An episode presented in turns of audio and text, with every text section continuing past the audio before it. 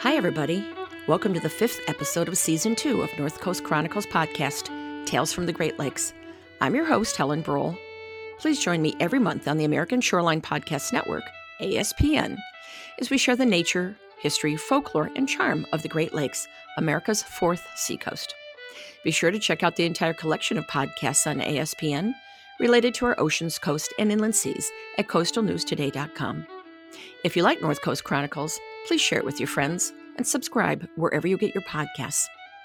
Today's episode is Tales from the Seaway with Craig Middlebrook. So, lucky for us, we are joined by my friend and colleague, Mr. Craig Middlebrook, who spent the last 27 years as the Deputy Administrator with the Great Lakes St. Lawrence Seaway Development Corporation. So, Craig, thank you for interrupting your well-deserved retirement to join us today. It's my pleasure, Helen. Really honored to be here with you and Tyler. Thank you. And with us, as always, is our trusty engineer and my talented co-producer, Tyler Buckingham. Hey, Tyler, what's going on? Hey, Helen. Well, it's a beautiful day here in Southern California. How are you doing? Well, it's a beautiful day here in North Jersey and I think in Washington, D.C., where I go back and forth. It's been a beautiful fall, crisp and cold, but sunny for the most part, so pretty grateful. And we did not get that big snowfall, that snowband that went up through Buffalo last week. So we're holding tight. It's quite beautiful. Looking forward to the holidays. Me too. Yeah, thanks. So, Tyler, our last episode was about harmful algal blooms in the Great Lakes, and it was with Dr. Sylvia Elena Newell, a professor of earth and environmental science at the Wright State University. Now, I went back to listen to the program, and I can't believe how much information we packed into 1 hour, Tyler. I mean, we threw every sort of question at Dr. Newell. She answered every one and had plenty more to share. She was, for someone who was pretty young, I thought she was incredibly accomplished. And of course, she also regularly visits the Bass Islands, where I'm from, in Lake Erie, which I thought was also cool. But I'm thinking that my takeaway really from that conversation was to recognize how much research is going on for harmful algal blooms. And I kind of felt that there was hope for the Great Lakes, and particularly Lake Erie. What was your take on it? That was my take exactly. I mean, I also re-listened to that episode. I shared it with several of my friends who, by the way, got back to me and said how impressed they were with Dr. Newell as well. I mean, every question you asked, a sharp, knowledgeable, thorough answer. It's a great, great episode, ladies and gentlemen. If you have not listened to this one, it's definitely go back and listen to it. And I did come away with hope. It's a hope because the science and the quality of the work that she and her colleagues are doing is so impressive. Helen, every question you asked about, well, are you checking this out? Are you exploring this? She was like, absolutely. My colleagues over at this university are doing that. Or my friend up here up north is exploring this. I mean, and it is a totally cool frontier. I have to say, if you are a younger listener or someone who's trying to decide maybe where to go in your scientific study, I imagine that harmful algal blooms might be an interesting place. Yeah, because there isn't a continent or country, I don't think, in the world that doesn't have some impact from the algal blooms. And of course, we talked about the Great Lakes in particular, and I'm from Lake Erie, which is, an area of concern. So I thought it was great. Now, what the listeners don't know is that at one point in the podcast, I had to stop and say, I've run out of questions. It was really embarrassing, but we were so fast and so furious. And she just stopped me and said, well, you haven't asked this or this or this. And then it got the juices rolling again. And I went back and asked some other things. So I want to thank Dr. Newell for taking the time to be with us and being so helpful and supportive of the conversation. So yeah, I hope people do go back and listen to it. I learned a lot. Helen, can I share just a couple more things that I was left pondering after listening to that episode that I would love to share with your listeners? Yeah. The first is, as I kind of study the American shoreline more broadly outside of the Great Lakes region, there's a lot of energy right now in, no pun intended, there's a lot of energy in kelp aquaculture and the use of algae for perhaps energy production or carbon sequestration. And I've just got to wonder what if there's a potential for this potential problem on the Great Lakes to be harnessed as part of a climate solution. And the other thing that I got thinking about is your excellent interview with the captain of the Thomas Jefferson. and the mapping, the seabed mapping that they were doing in Lake Erie. And I just got to thinking about the modern science of deploying, you know, all of these water quality sensors around the Great Lakes and how important those, that bathymetry, that survey data is to the models that will hopefully be predictive and help us understand when these events are going to happen so that perhaps we could take action. And so it's just interesting to see, Helen, how all of these different elements kind of come together here in this science. Yeah, and so it's so interesting that we talked at length about what is the nature of a harmful algal bloom. And what is the difference between that and like the kind of seaweed stuff or the grasses, Cladophora, that, you know, I grew up with, which piled up on the beaches? And why is it different? And what types of blooms are there, algal blooms? And not all of them are toxic, and not all of them are toxic to humans as compared to animals. And so it's possible that some of them could be harnessed. Now, the harmful algal blooms are a little bit different, but what I was fascinated about is that because the type of nutrients and fertilizers that are being used now, after the Oklahoma bombing, where they changed the type of access to fertilizers, they just no longer wanted that fertilizer that had been made available and created the bombs that did that horrible damage in Oklahoma City to be available to the public. And because they changed that, the new fertilizers exacerbate the whole algal bloom problem. I mean, I'm like, what? I mean, that was just to me like such a far connection. You know, you try to fix one thing and then you have these, you know, impacts down the road that you just don't even think about. I thought that was fascinating. I thought so too, Helen. And it reminds me of the interconnectedness of everything. I mean, that's like a heavy, you know, that's a very interesting agricultural decision that has impact environmentally and into the Great Lakes. And what I've got to say, and I'm planting the seed here publicly, but I would love to see a Robots of the Great Lakes, because I think, you know, knowing all the great universities and all the great research, and I think there is an opportunity here for particularly younger people looking at, you know, potentially technology. Is there a clean up tech? Is it in the ag space, or is it on the lakes themselves? Are there little robots that swim around the lakes and manage this problem or test the water? I would love to learn more about what the visionaries there in the technology universe around the Great Lakes are cooking up. Well, that's so interesting. And maybe there are, but I've not seen sail drones like you see in the Arctic and that NOAA's got out there. Maybe we should get one in there. Maybe we should, except I don't know how far it would go before it runs into the other side and then who turns it around, you know. It would have to tack. Yes, exactly. Or something is so funny. But the robots, well, you know what? That is something to look into. Also, I want to put a marker down myself to get back to the folks on the NOAA research vessel Thomas Jefferson, or circulatory survey folks, charting and mapping folks, because they discovered a lot of new shipwrecks. Now, some of those shipwrecks just are probably yachts that went down or boats that went down, right? And they might not have historical significance. And when they do find one of historical significance, they have to report it to the state first, and to protect them, of course. And then the state will determine to what extent they should remain protected and researched. But I'm dying to get back and ask the folks there at NOAA, like, come on, tell us what you really found. You know, what did you really say? And did, in fact, you find Nessie, the monster of Lake Erie? But we got, let's go back to them too. I think that would be fun to find out what they really found after all this time. Let's do it. Today's episode is sponsored by the Canadian St. Lawrence Seaway Management Corporation. The SLSMC recognized that customers depend on a safe, reliable, and cost-efficient system to transport their goods.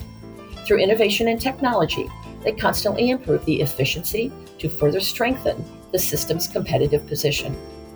The Seaway also recognizes the criticality working with industry partners and key stakeholders to create a green corridor and tackle the challenges of decarbonizing the shipping industry. To learn more about this extraordinary system, go to GreatLakes-Seaway.com. At the end of that last episode on harmful algal blooms, I noted that this month would be about the indigenous peoples of the Great Lakes. Well, we are postponing that episode until December, so we can learn about the Anishinaabe women and men who walk the perimeter of the Great Lakes to highlight that the waters are precious and sacred. So stay tuned, because I think that'll be also fascinating. But I'm no less excited that we have our guest today, Craig Middlebrook. As I said, he recently retired as the Deputy Administrator of the Great Lakes St. Lawrence Seaway Development Corporation. And I want to recognize for our listeners that Craig is now a private citizen, and his views and opinions do not necessarily represent those of the Seaway Corporation or the U.S. Department of Transportation. And I also want to acknowledge for our listeners that I once worked at the St. Lawrence Seaway Development Corporation many, many years ago, even before Craig joined the agency. However, because my career has spanned the Great Lakes and the Department of Transportation, I still think of the folks at the agency as my family, including Craig. Well, Craig, thank you again for joining the podcast. You just retired at the end of September, and how are you doing? I'm doing just so well. Helen, I'm loving life in retirement, baking bread, walking my dog, and watching my wife, who's a public health nurse, go off to work every morning. Well, that sounds terrific, and I cannot wait to follow in your footsteps. We talked about that, and it's going to happen to me in the near future, so I'll be looking to you for advice to make sure that I don't waste away the rest of my life.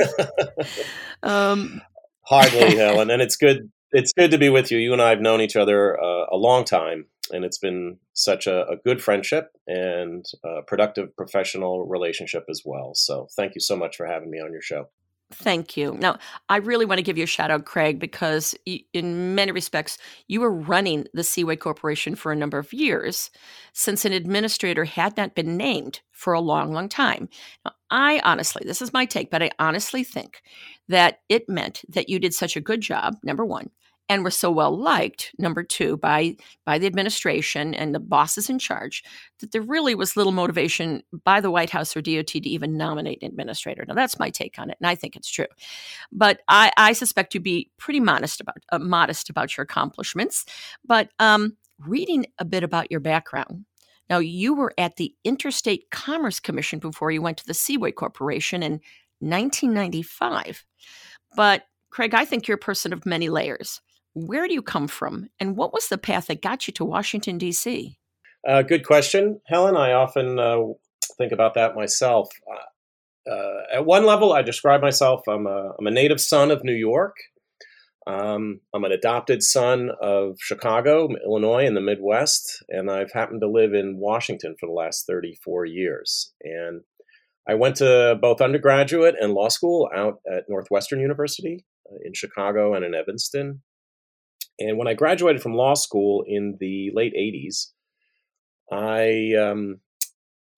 my thought was that I was going to be an international finance and contracts lawyer. And I actually went to go work in London at an investment bank, at a merchant bank. And lo and behold, I found out I hated banking. And so it was back to square one. And I got a job announcement at the Interstate Commerce Commission in Washington, D.C. I wanted to come back to the East Coast for a while before I returned to the Midwest. I figured it'd be a good gig for a couple of years. And I was there for 7, and then in Washington for 27 additional years, and I'm still there. So the way I got to the Seaway is through the chair of the ICC at the time, a great woman, Gail McDonald. And I worked for Gail as her chief of staff at the Interstate Commerce Commission when she was the chair. And President Bill Clinton reappointed her to the St. Lawrence Seaway Development Corporation. And Gail asked me to come along, said it looked like a fun little agency. It's over in Maritime. We've been working on surface transportation for the last number of years, particularly railroads. And I was ready for a new adventure and went with Gail. And Gail stayed for about another year and a half before she went on to her next endeavor. But I stayed and became the old shoe, and I'm eternally grateful to Gail for this opportunity that she gave me. Did you even know what the Seaway Corporation was at that time? To be quite frank, I knew of it. I didn't really know what the heck it did. And a funny story, when working for Gail at the Interstate Commerce Commission, Gail McDonald, and we had a budget hearing up on the House side one year, and the agency in front of us on the docket, we got there early to be ready for when Gail was called to testify. And the agency ahead of us was this strange agency that neither of us had ever heard of before, the St. Lawrence Seaway Development Corporation. And we were listening, and Gail just turned to me at one point, boy, that sounds really interesting. I didn't really give it a second thought. And life's funny, because a couple of years later, the folks that I was listening to testify would become my colleagues. So that was Gail. Gail followed up on that. I didn't really. And she did her research. She had had enough with railroads. And when the opportunity came, she took the appointment over to the SLSDC. So I came in as a transportation geek, but really more on the surface side, not really no experience on maritime. And boy, I didn't know what I was missing. And not only that, but that the fact that the Seaway, the SLSDC at the time it was called, focused on the Great Lakes, which was an area I did know and did know fairly well. That was just an added bonus. So thank God I got involved with maritime transportation on the Great Lakes, thanks to Gail. That's all I can say. Yeah, it does get under your skin, no doubt about it. But I also appreciate your point of thinking you're going to do something, one profession, and you change. I thought I'd be a geologist and got out there in the field and said, I don't think I'm that good at this. And when I discovered policy, it was like a light bulb turned on. And I'm so glad that you did make your way to the Seaway Corporation. It's been fortunate for them and fortunate for the Great Lakes. Now, a year ago on this podcast, we had an expert from the St. Lawrence Seaway Management Corporation in Canada talk about the Welland Canal and its history. It was really fun and fascinating, and everybody got to really learn and understand how the Welland Canal lifts ships around Niagara Falls. But the Welland Canal is entirely in Canada. So the St. Lawrence Seaway Development Corporation manages locks on the U.S. side. But I know it's much more than that, right? So what was the Development Corporation about originally, and what is it about today? Good question. I think at its heart, the Development Corporation, and I have to be careful because often I refer to it as the Seaway. There are two distinct entities that jointly, binationally manage the Seaway. As you referenced, the Canadian St. Lawrence Seaway Management Corporation on the Canadian side, and on the U.S. side, what is now called the Great Lakes St. Lawrence Seaway Development Corporation. And if your listeners remember anything about the Seaway, they should remember that it's a binational waterway. And everything about the Seaway is done in conjunction between the two countries, Canada and the United States. So first and foremost, operating the locks and channels, there are 15 overall. 13 Canadian, 2 U.S., and the U.S. locks happen to be in the middle of the system. System begins at St. Lambert Lock in Montreal and travels up the St. Lawrence River. There are 7 locks in the river, 5 Canadian, 2 U.S. The 2 U.S. locks, first lock you arrive at is Snell Lock and then Eisenhower Lock. And then you leave the St. Lawrence River at its mouth at Lake Ontario, traverse the eastern part of Lake Ontario, and then come down the Welland Canal. So together, and the Welland Canal is a series of 8 locks, as you mentioned, fully in Canadian territory. Together, the Welland Canal and what's called the Montreal to Lake Ontario section of the Seaway, or by its acronym, MLO, together, they form the St. Lawrence Seaway. And at its heart, the two Seaway corporations together as the Seaway manage these 15 locks and channels together, fully in an integrated way. And I'm sure we'll talk about that in a little bit. And that it's a complete transportation system, operates 24/7, almost 10 months out of the year, from mid-March until the end of December, early January. And the infrastructure is quite substantial. If the Seaway is known for anything, it's probably known for its infrastructure and all the components and all the engineering that goes into that. But it's also much more than just the operating of the infrastructure of the the locks and the associated channels and connecting channels. It's a regulatory agency. The U.S. Seaway is. It issues jointly with Canada and enforces regulations, one of which happens to be ballast water regulations, and I'm sure we'll talk about that at some point today. It also is a trade development organization. It promotes trade into and out of the Great Lakes through the Seaway, maritime transportation, maritime trade to the two provinces, 8 Great Lakes states, U.S. states in the Great Lakes. So it's a very, very, very interesting little agency, government corporation, wholly owned government corporation.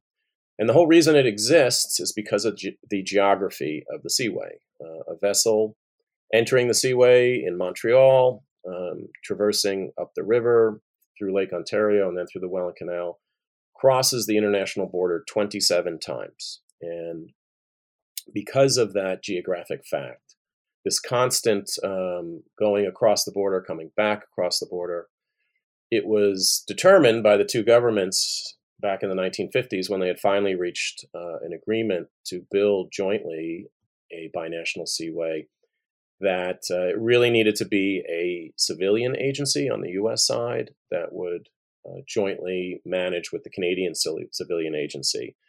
You know, everywhere else in the country, in the United States, the inland waterway system, the infrastructure is maintained by the Corps of Engineers, so the locks, and the navigation is controlled by the United States Coast Guard, both of whom, of course, are military organizations. And because of this geographic fact on the Seaway, this fluid geography, this fluid border, if you will, no pun intended, Canada had made it clear to the United States that for sovereignty reasons, it would not be acceptable for a U.S. military organization to operate, again, in conjunction with Canada, the U.S. locks or navigation. So hence a brand new agency, the St. Lawrence Seaway Development Corporation, was formed, civilian agency. And given all these very interesting authorities, which I can talk about if you'd like, to help maintain the system. Well, you know, you kind of took my next question because to me, for those who think about locks and dams in the United States, they do think about the Army Corps of Engineers. And so if it were just a matter of building and operating two locks in the U.S. side, Army Corps of Engineers makes some sense.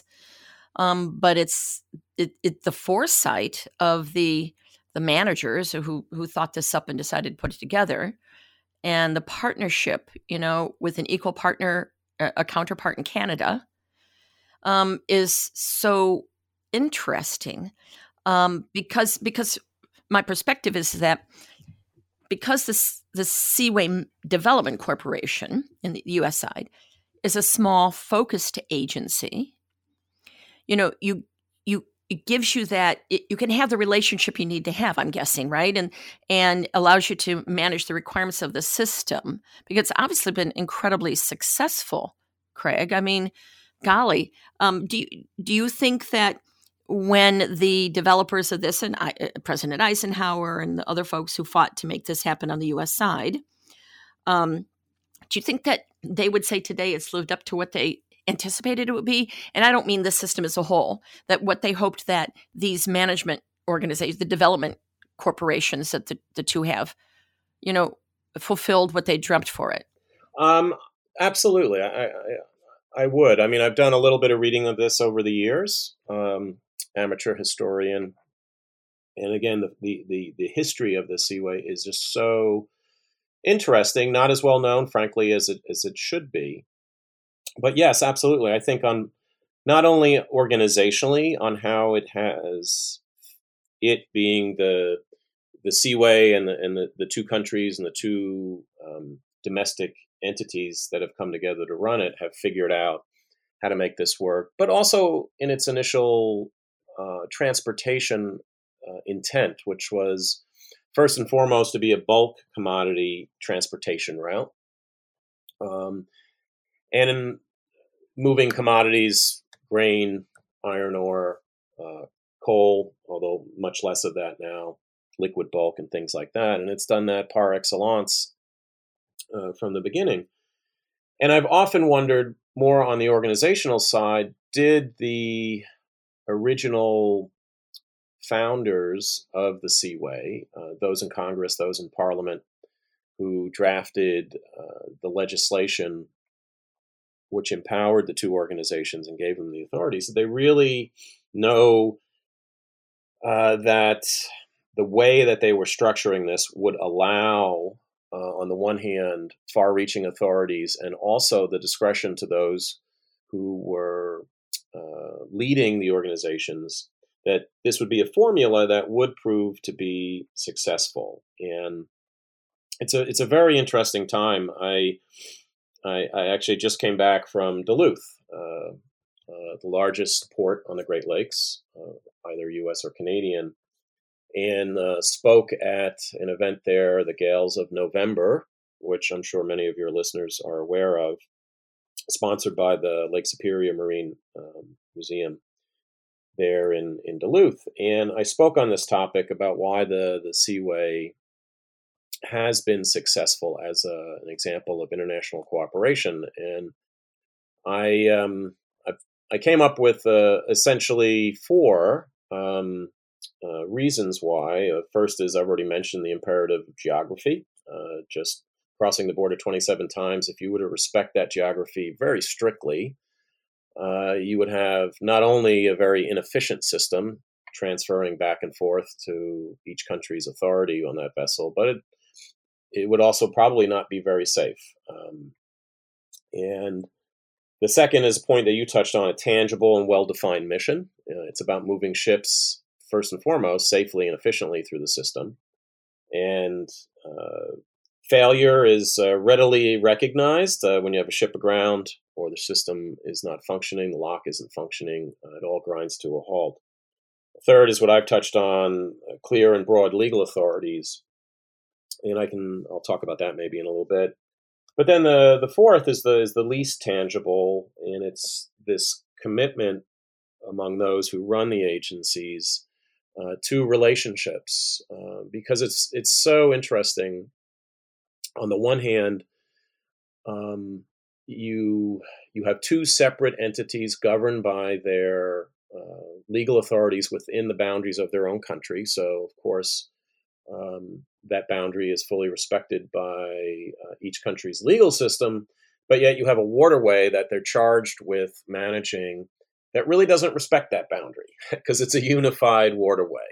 So how do you crack that nut? And I think one of the principal ways you do that is developing those relationships with those that you're thrust in with to manage this joint waterway, to know that you can rely on them, they can rely on you, you will live up to your end of the bargain, they'll live up to yours, and you'll share that joint strategic commitment to running the Seaway as efficiently and as safely as possible. You talk about the mutual trust, which is huge. My current job is to coordinate the collaboration of over 25 federal agencies that have interests in maritime transportation. And you're asking them to think like as one kind of, and look at the big picture of their work and how it manages. But golly, what I do is kind of a microcosm of what you did with the Seaway. And so I don't think it can be understated. I mean, I've been working at my job 16 years to take these agencies, right? These are smaller entities. You don't have interagency or international treaties to think about, to begin to trust each other and think. It sounds weird that they wouldn't trust each other. Sure, generally they do. But, in the beginning, individuals may look at each other differently. And so I don't think it's an easy feat. It's just consistency over time to get people to trust each other.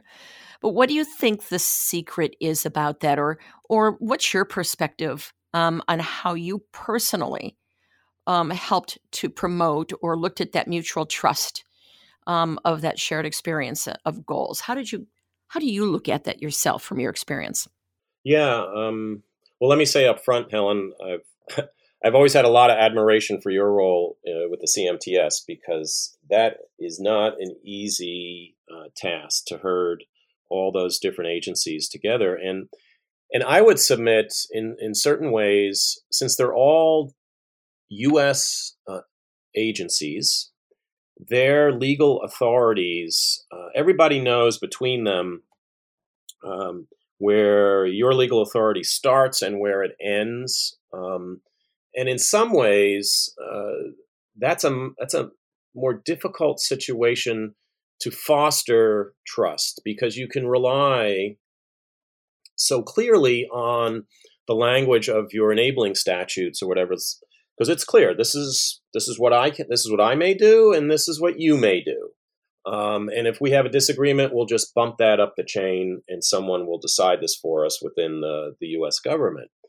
And I think, and that can be difficult and cumbersome.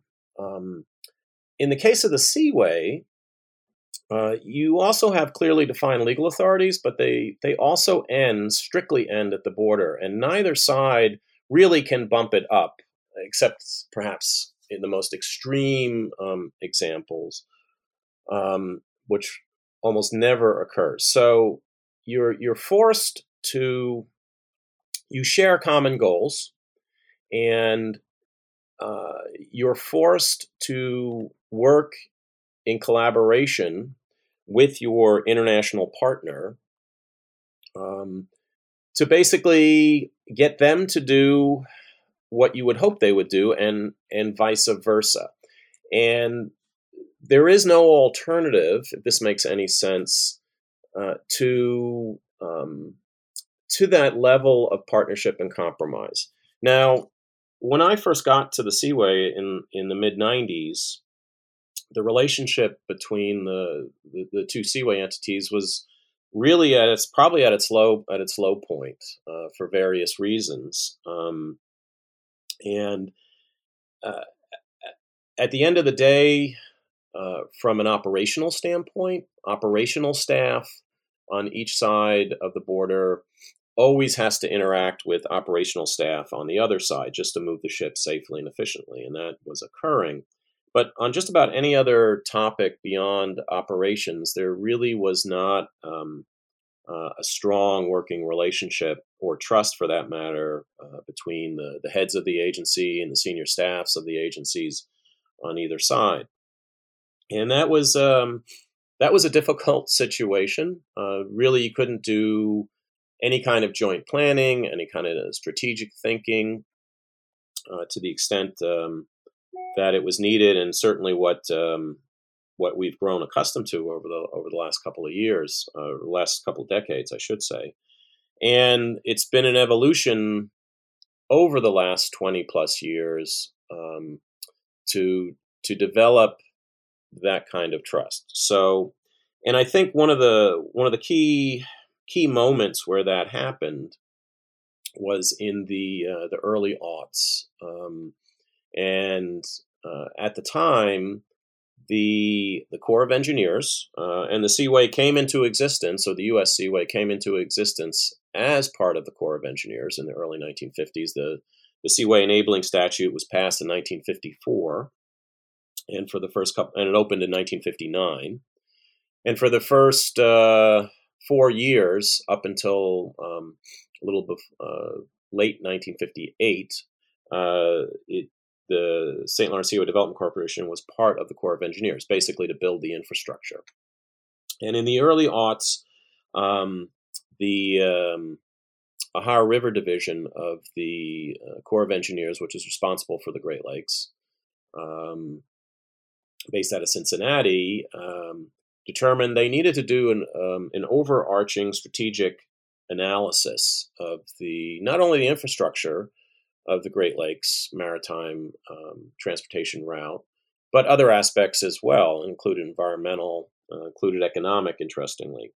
And the Corps reached out to the U.S. Seaway at the time and said, "Would you help us? You have good relationships, or you have a relationship with Canada, and we really need to make this a joint effort to do that." And we readily agreed. And this had been attempted in the mid-'80s before, and with no success. Canada basically said, thank you, but no thank you. We're not going to participate on that.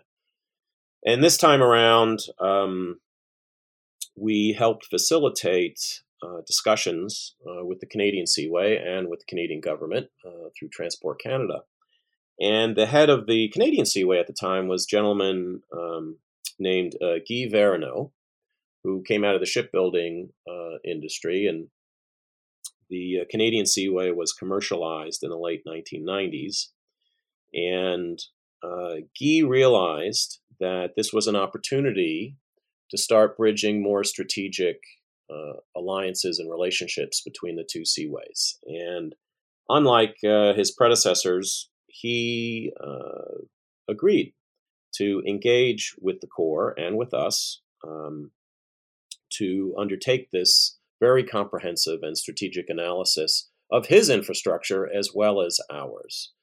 And I think that really changed the whole dynamic. And ultimately what came out of that was a study called the Great Lakes Seaway Study. It was published in 2007, and it included 7 different agencies on both sides of the border, both seaways, Corps of Engineers, Transport Canada, USDOT, Fish and Wildlife was part of that, as was Fisheries and Oceans Canada.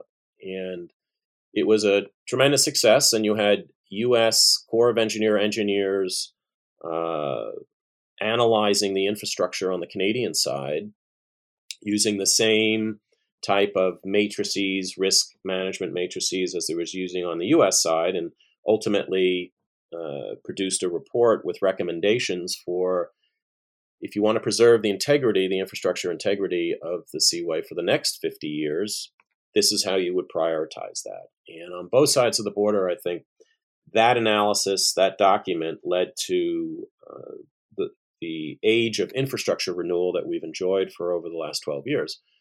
But to your point about governance, Guy Véronneau's reaching out and allowing this type of more detailed, dare I say, intimate interaction, basically allowing Corps engineers over onto Canadian soil to do that analysis, really started the cycle of trust, which grew into all kinds of strategic undertakings to great effect.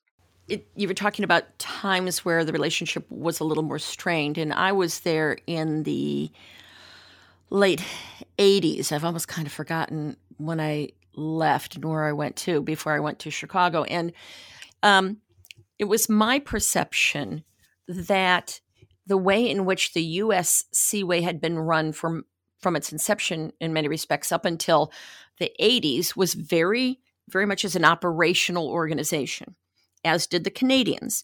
And then a gentleman by the name of Jim Emery was appointed to the position of administrator when I was there and instituted this real outreach kind of a concept. We are going to promote the system. We're going to do trade missions. And I did trade missions with them. And it was so interesting because my impression, now this is just my impression because it's not like someone, sat down with me to tell me this is how they felt, but working at the staff level on the trade missions and the way in which the U.S. kind of became this gregarious, group of people who it just was an anathema to the Canadian way of operating all those years, because we're operators. We're not promotion organizations, we're operators. And I think that my perception was that there was a little distaste in their mouth from that. And it was not a horrible relationship. They certainly tried to work together, but it was a change. And the Seaway, I think the U.S. side kind of toned it maybe a little bit and understood how to do it better. And the Canadians side, especially the Canadian port folks, said, this is not a bad idea, getting out there and promoting together and being a team. And so maybe everything kind of came full center and it made more sense. But that report in 2007 was a big deal. You're absolutely right, Helen. And I give so much credit to Mr. Emery because he's the one who created the trade development program, and he had the port tour, the listening tours, as I understand it, which I think you were referring to Get out there, talk to your customers, talk to your major stakeholders, hear what they're saying. What are they looking for the Seaway? You know, how the Seaway could add value to what they do. And clearly the prevailing ethos at the time was, I called it the Field of Dreams ethos, you know, build it and they will come. And I think the reaction to that initially to that kind of active engagement was, wait a minute, the two governments built the Seaway. It works. The ships will come here. We don't have to really do anything about it. And he really started that process of starting to rethink that. And really, you know, one of my favorite sayings is focus more on trend lines than data points, because I think that's more illuminating about what's really happening. And if there's any trend line that I look back on my 27 years, it's this closer, it's an evolution. It's of closer engagement and closer trust. And I think that really kudos and thank you for bringing up Mr. Emery, because I think on the trade development side, that was the first major strategic initiative, if you will, over and above lock operations, that started that trend towards closer joint strategic thinking, which has led into so many other areas. Certainly trade development, infrastructure, environmental, relationship with different stakeholders, including Indigenous Akwesasne Mohawk, et cetera. So that trend line really has a start more beginning in the 80s, as you say, but really, really took off in the mid-aughts, I think, with the Great Lakes Seaway Study. If I may make the hard statement about the Seaway, that it's never going to get larger, right? The chances of expanding the size of each lock to accommodate larger, wider, deeper ships is likely not going to happen in our lifetime. I don't even think it's a matter of money. I think it's a matter of just, you know, look, just like it's just almost too much to manage and still keep the system opening. It's not like, I mean, look how long it took to start building a new 1,000-foot lock up in the Sioux, right? Forever, right? And that seemed to be pretty clear why you needed one. So it's never going to get bigger. And so it's not going to compete in the Panamax size ships or larger. And it's likely never going to be a year-round system such that those locks are operating year-round to get the ships in and out. And primarily because the lakes freeze up, so it isn't realistic to let them in. They might get stuck in there, which has happened, right? When they don't get out soon enough, or they come in too early and they get stuck somewhere. We came close in 2018, 2019, but no, it's never happened. Okay. Well, that's a whole other commentary on climate change probably. But how do you make the Seaway compete? What are its advantages? And why is it likely it's not going to be, what are its potential to be a container system, not just a bulk and break bulk system? Yeah, and good questions. And, you know, one of the criticisms weighed against the Seaway is that it has never lived up to its potential. And I mentioned earlier that it initially was designed to move bulk commodities cheaply and efficiently. And traditional transits in that regard are iron ore, steel products, usually in or around the system, and grain products out. And if you look back on the history of the Seaway, it has lived up to that, what it was designed to do in that sense. And what happened historically is that at the same time that the Seaway opened in the late 1950s, in the early 1960s, the emergence of containerized traffic started. Malcolm McLuhan. Was that, am I right there, Helen? I think it was McLean, yeah. Came up with the idea to containerize cargo. And yeah, And how dare he? And so I think I miss those cargo nets. People looked at the explosion of container traffic, and certainly on coastal ports that did not occur on the Great Lakes, and said, "Well, it's falling behind." And I guess I don't necessarily disagree that it didn't catch the container wave, certainly the massive post-Panamax size ships that we see today. But at its heart, the fundamental value of the seaway is intrinsic and is present today as it was over 60 years ago. And that is to allow maritime traffic into the manufacturing and agricultural heartland of North America. And what was true then is still true today, is that maritime traffic, far and away, is the cheapest form of transportation. It's the safest form of transportation.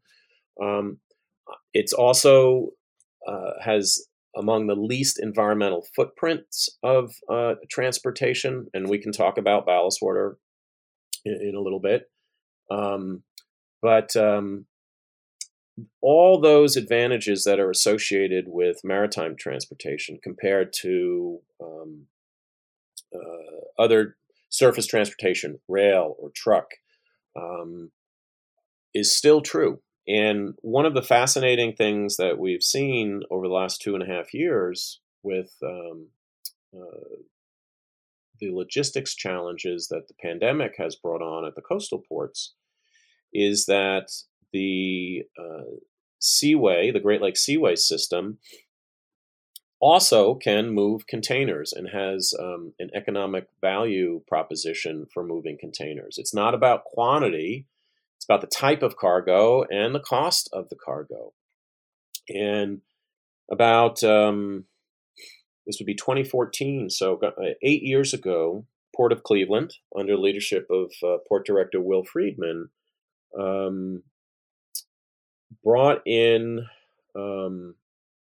containerized service between the Port of Antwerp and Cleveland. Regularly scheduled, once-a-month service, operating with the Dutch carrier Splithof, on a schedule, in and out of the Port of Cleveland, and they've made that work. And during the pandemic of the last couple of years, particularly with the disruptions at the coastal ports, what we've seen in the seaway is 3PLs. Logistics professionals are finally looking at ways to move containerized cargo in and out of the Great Lakes. Now, it's not in bulk. It's not types of cargoes that are moved in and out of LA Long Beach, but it's high-value, time-sensitive cargoes that have to move by containers and need to be somewhere in the strategic location of the United States or Canada on a schedule that they can verify. And the Seaway has worked for many, many years to convince people of the advantages of using maritime transportation for high-value cargoes, for containers. You know, we maintain a reliability rate of the locks close to 100%, despite we count every type of delay, even those that are not infrastructure related. And yet, basically, it's just shy of 100% reliability for when the seaway is open. And I think the major disruptions that occurred on the coastal ports finally opened people's logistics folks' eyes that, you know what, maybe it's worth giving a try to this percentage of or some of this cargo to see how it goes. And so over the last 2 years, Splithof has increased the number of vessels that it's operated. And next year will be a very, very interesting year around the Great Lakes, particularly on the U.S. side, because in addition to Cleveland, the Port of Duluth, as I mentioned, the largest port, now can, they've invested a lot in infrastructure and on working with Customs and Border Protection to get all the regulatory requirements in place. They're a fully operative container port. Port of Monroe, not one of the larger ports, but under Paul Lamar's leadership, one of the most dynamic, has invested heavily, thanks to both federal and state of Michigan investments in infrastructure that can handle containers, and they're going to come online next year. Ports of Indiana is looking to do the same, as is at the eastern end of the system, the Port of Oswego in New York. So next year, there are going to be three fully operative container ports, Duluth, Cleveland, and Monroe, with others to join. And the demand to move certain types of containerized cargo is there. Again, the Seaway is never going to compete for what moves in and out of LA Long Beach or Savannah. But it doesn't have to. All it needs is a certain percentage of higher value, time-sensitive, containerized cargo to make a difference. And I think we're going to see that. You know, if I may, an analogy on that is cruise ships. Oh, yeah. And something that the Seaways have been working at for since the mid-'90s. As I know you and your listeners know, the Great Lakes was the center of the cruise ship industry for decades. It happened to be the decades at the end of the 19th century and the early 20th century. And by the late 70s, there really was no functioning cruise ship industry left on the Great Lakes. And in the mid-'90s, the Hapag Lloyd brought in the Sea Columbus, a cruise ship. It was a nice little cruise ship. I was on it. It was very nice, very nice. Yeah. It's called the Hamburg now. Anyway, the last 25 years, a lot of work has gone into attract international cruise ships back into the Great Lakes with all the advantages that the Great Lakes has to offer. And this year, after many years of research and investment, the Viking Cruise Lines came into the Great Lakes with the Octanus vessel. They're bringing in the Polaris next year, as well as the Octanus and other cruise ships. So that industry is about to take off. Certain companies were willing to take risks to come in, measured risks, and make the investments. And I'm sure it's going to pay off. And I think the same will hold true for a certain niche of the containerized market as well. Well, that'll be fascinating. I mean, you can't help but think when there were 100 ships backed up out of LA Long Beach and 100 ships out of New York, New Jersey, and the same was going out in the southeast ports of the U.S. and saying, well, you know, the Great Lakes saying, well, we got room. You know, we don't have lines. Come on in. So I'm really glad that people jumped on it, and I really admire the Port of Cleveland for leaning forward on that. I think another thing that people forget about having these alternative modes of transportation for, you know, say surface transportation. I, as a sidebar, I will venture to say that when we would sit down at DOT and talk to the Federal Highways Administration and say, but this is about surface transportation. And we would say, so what do you think ships on the water are? They're surface transportation. So, you know, let's all talk in the same voice, but that's a sidebar. In any case, when I was at the Port of Chicago and the Mississippi River was really high, which it has been lately, all the ships were, you know, all those barges came in to Chicago, and hours of people moving that grain from barges into a ship that could go out to Seaway. And so we've had record high waters on the Mississippi River, the ability to move stuff downriver, which are usually bulk and break bulk products like grain. You need to have a St. Lawrence Seaway. The railroads are talking about another strike to shut everything down, and the supply chain will be challenged by that.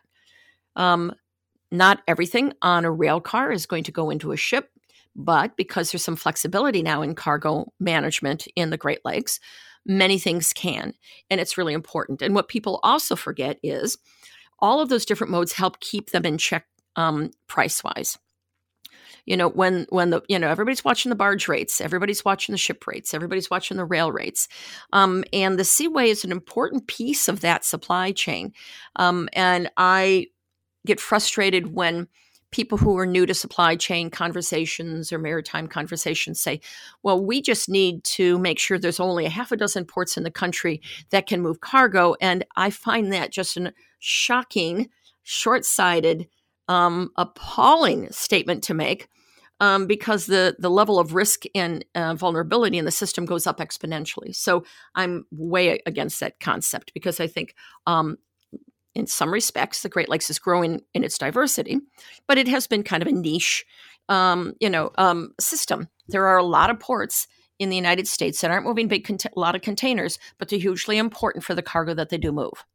And you can't just move everything willy-nilly around the country. That notion is like, well, we'll just move everything. Well, that doesn't work in the supply chain. It doesn't work for the companies that move things. But that's my soapbox.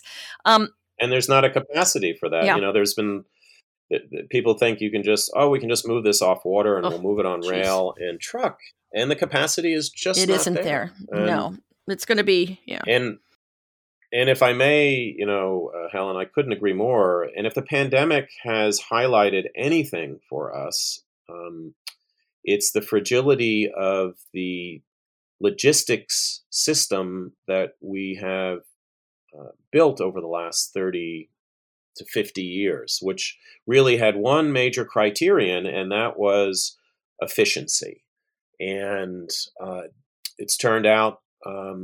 reducing the number of options, while that may increase efficiency, it creates a much more fragile system. And it doesn't take much pressure, once real pressure is applied to a fragile system, to start breaking it. And so I think this, to your point, the need for transportation resiliency for multiple options is essential. Yeah. Yeah, exactly. So I we don't have a lot left in the time, so I want to jump into invasive species a little bit. You mentioned it earlier. Seems like we just got started. I know. There's so many things to talk about. We can always do a part two. So invasive species, gosh, there was a time in my job that all I did was think about invasive species and ballast water technologies, and because I was working in the Great Lakes stuff and all of the issues that came with invasive species. And since ballast water technologies were slow to come into play, and I'm not so sure they're there yet now, ballast water exchange was the way it was handled particularly quickly for the Great Lakes.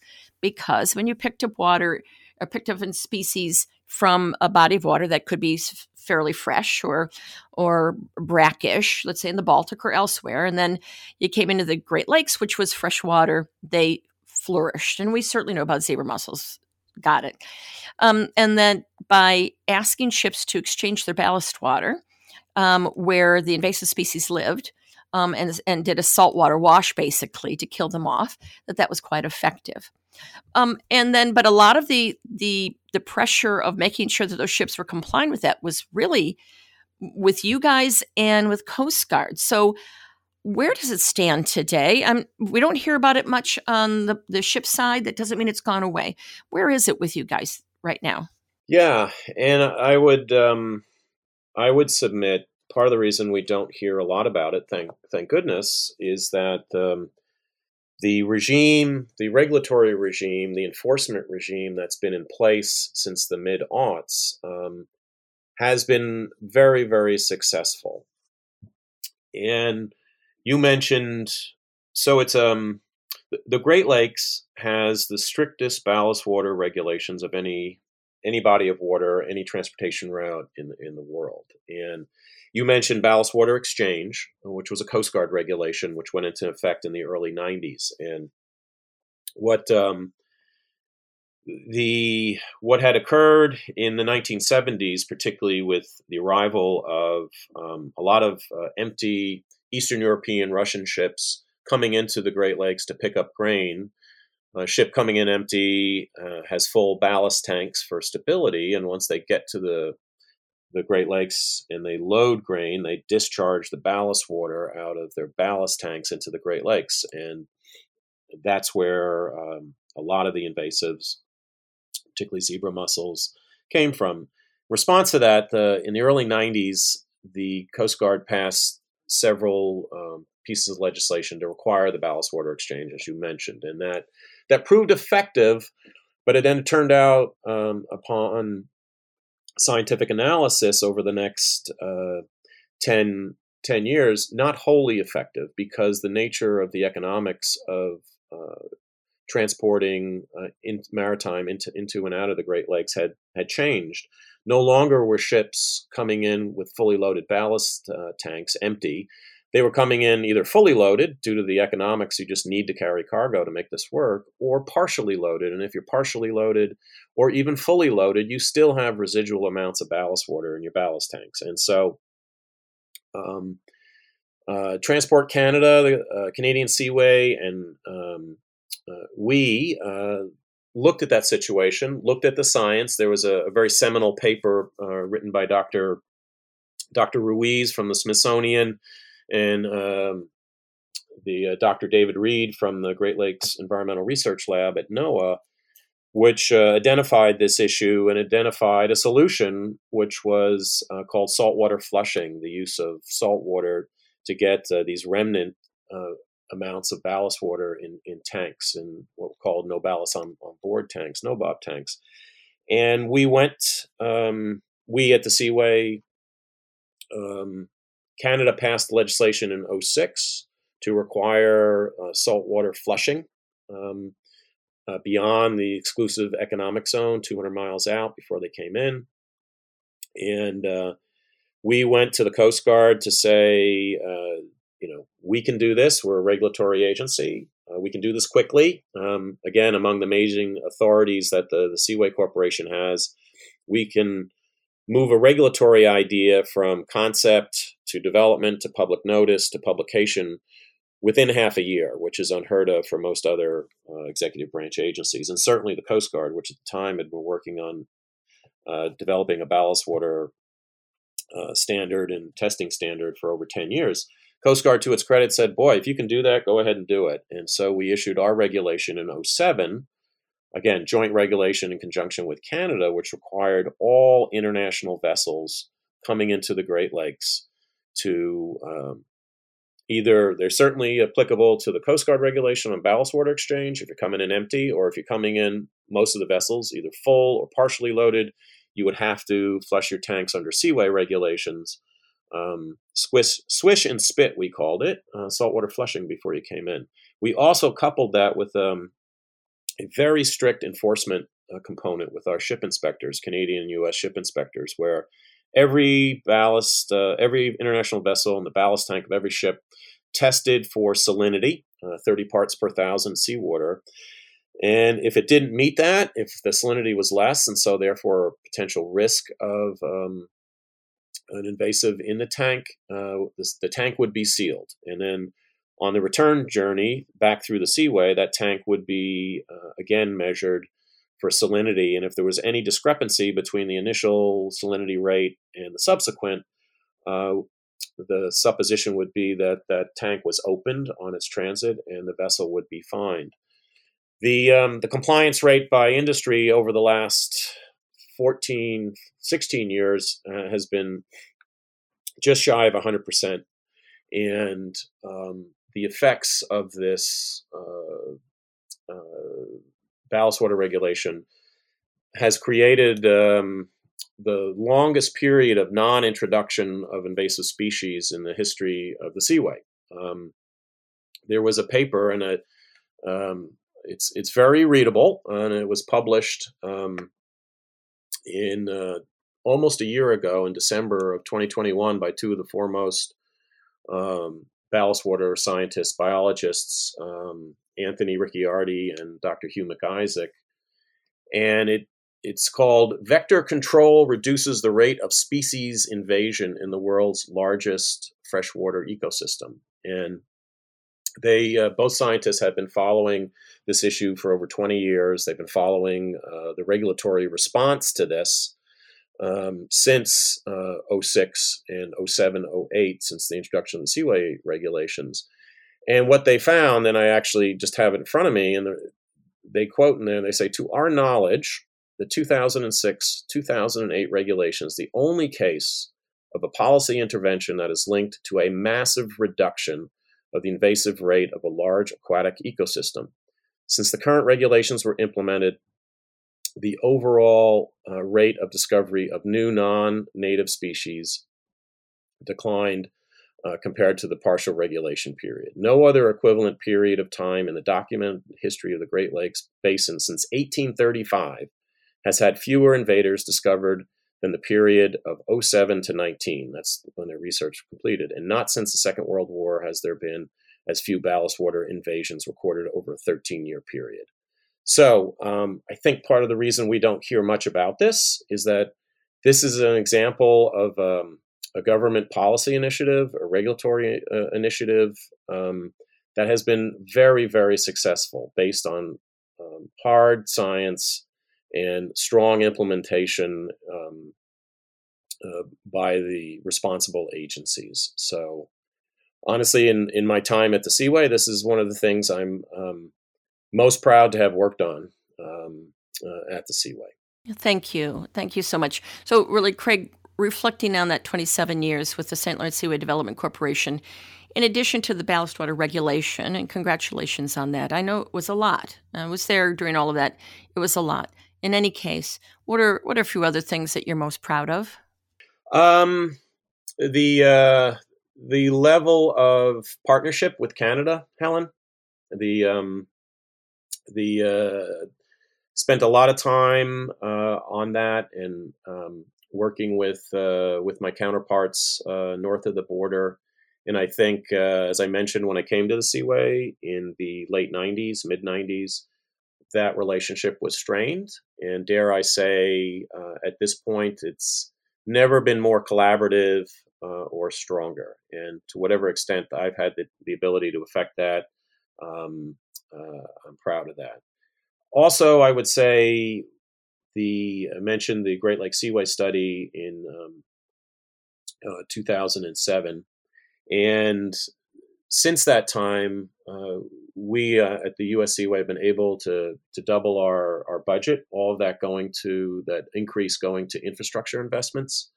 And over the last 12 years, we've invested almost $200 million in modernized or rehabilitated infrastructure, and Canada has invested almost $800 million.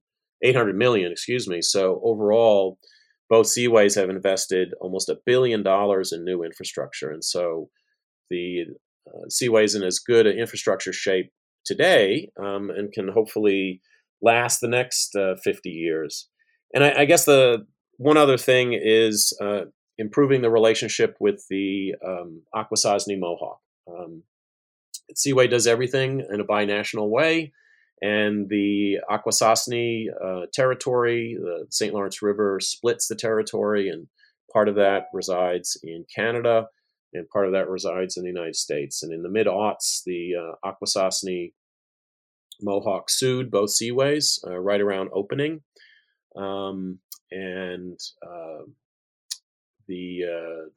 that was sent to a joint settlement negotiation that lasted about 18 months. On the U.S. side, the magistrate said, "See if you can reach this before this goes further."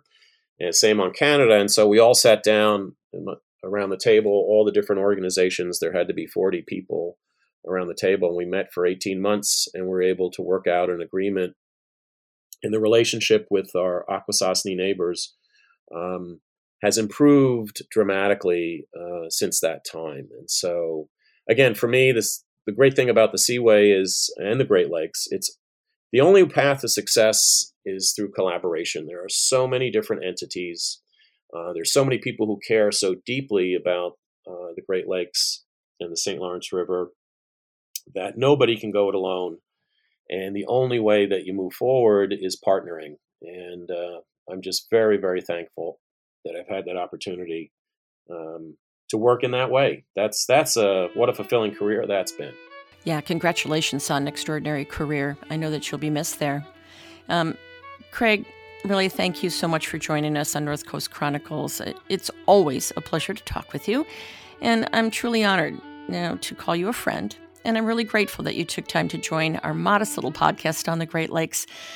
We are better for it, and sincerely hope we stay in touch. And maybe we have to have a part two. Well, I am honored, Helen, to be asked to be part of this. And I thank you and I thank Tyler for putting Great Lakes prominently out there. What an amazing community, what an amazing resource. And the more that we all learn about it, and the better. So thank you. Yes, sir. Thank you.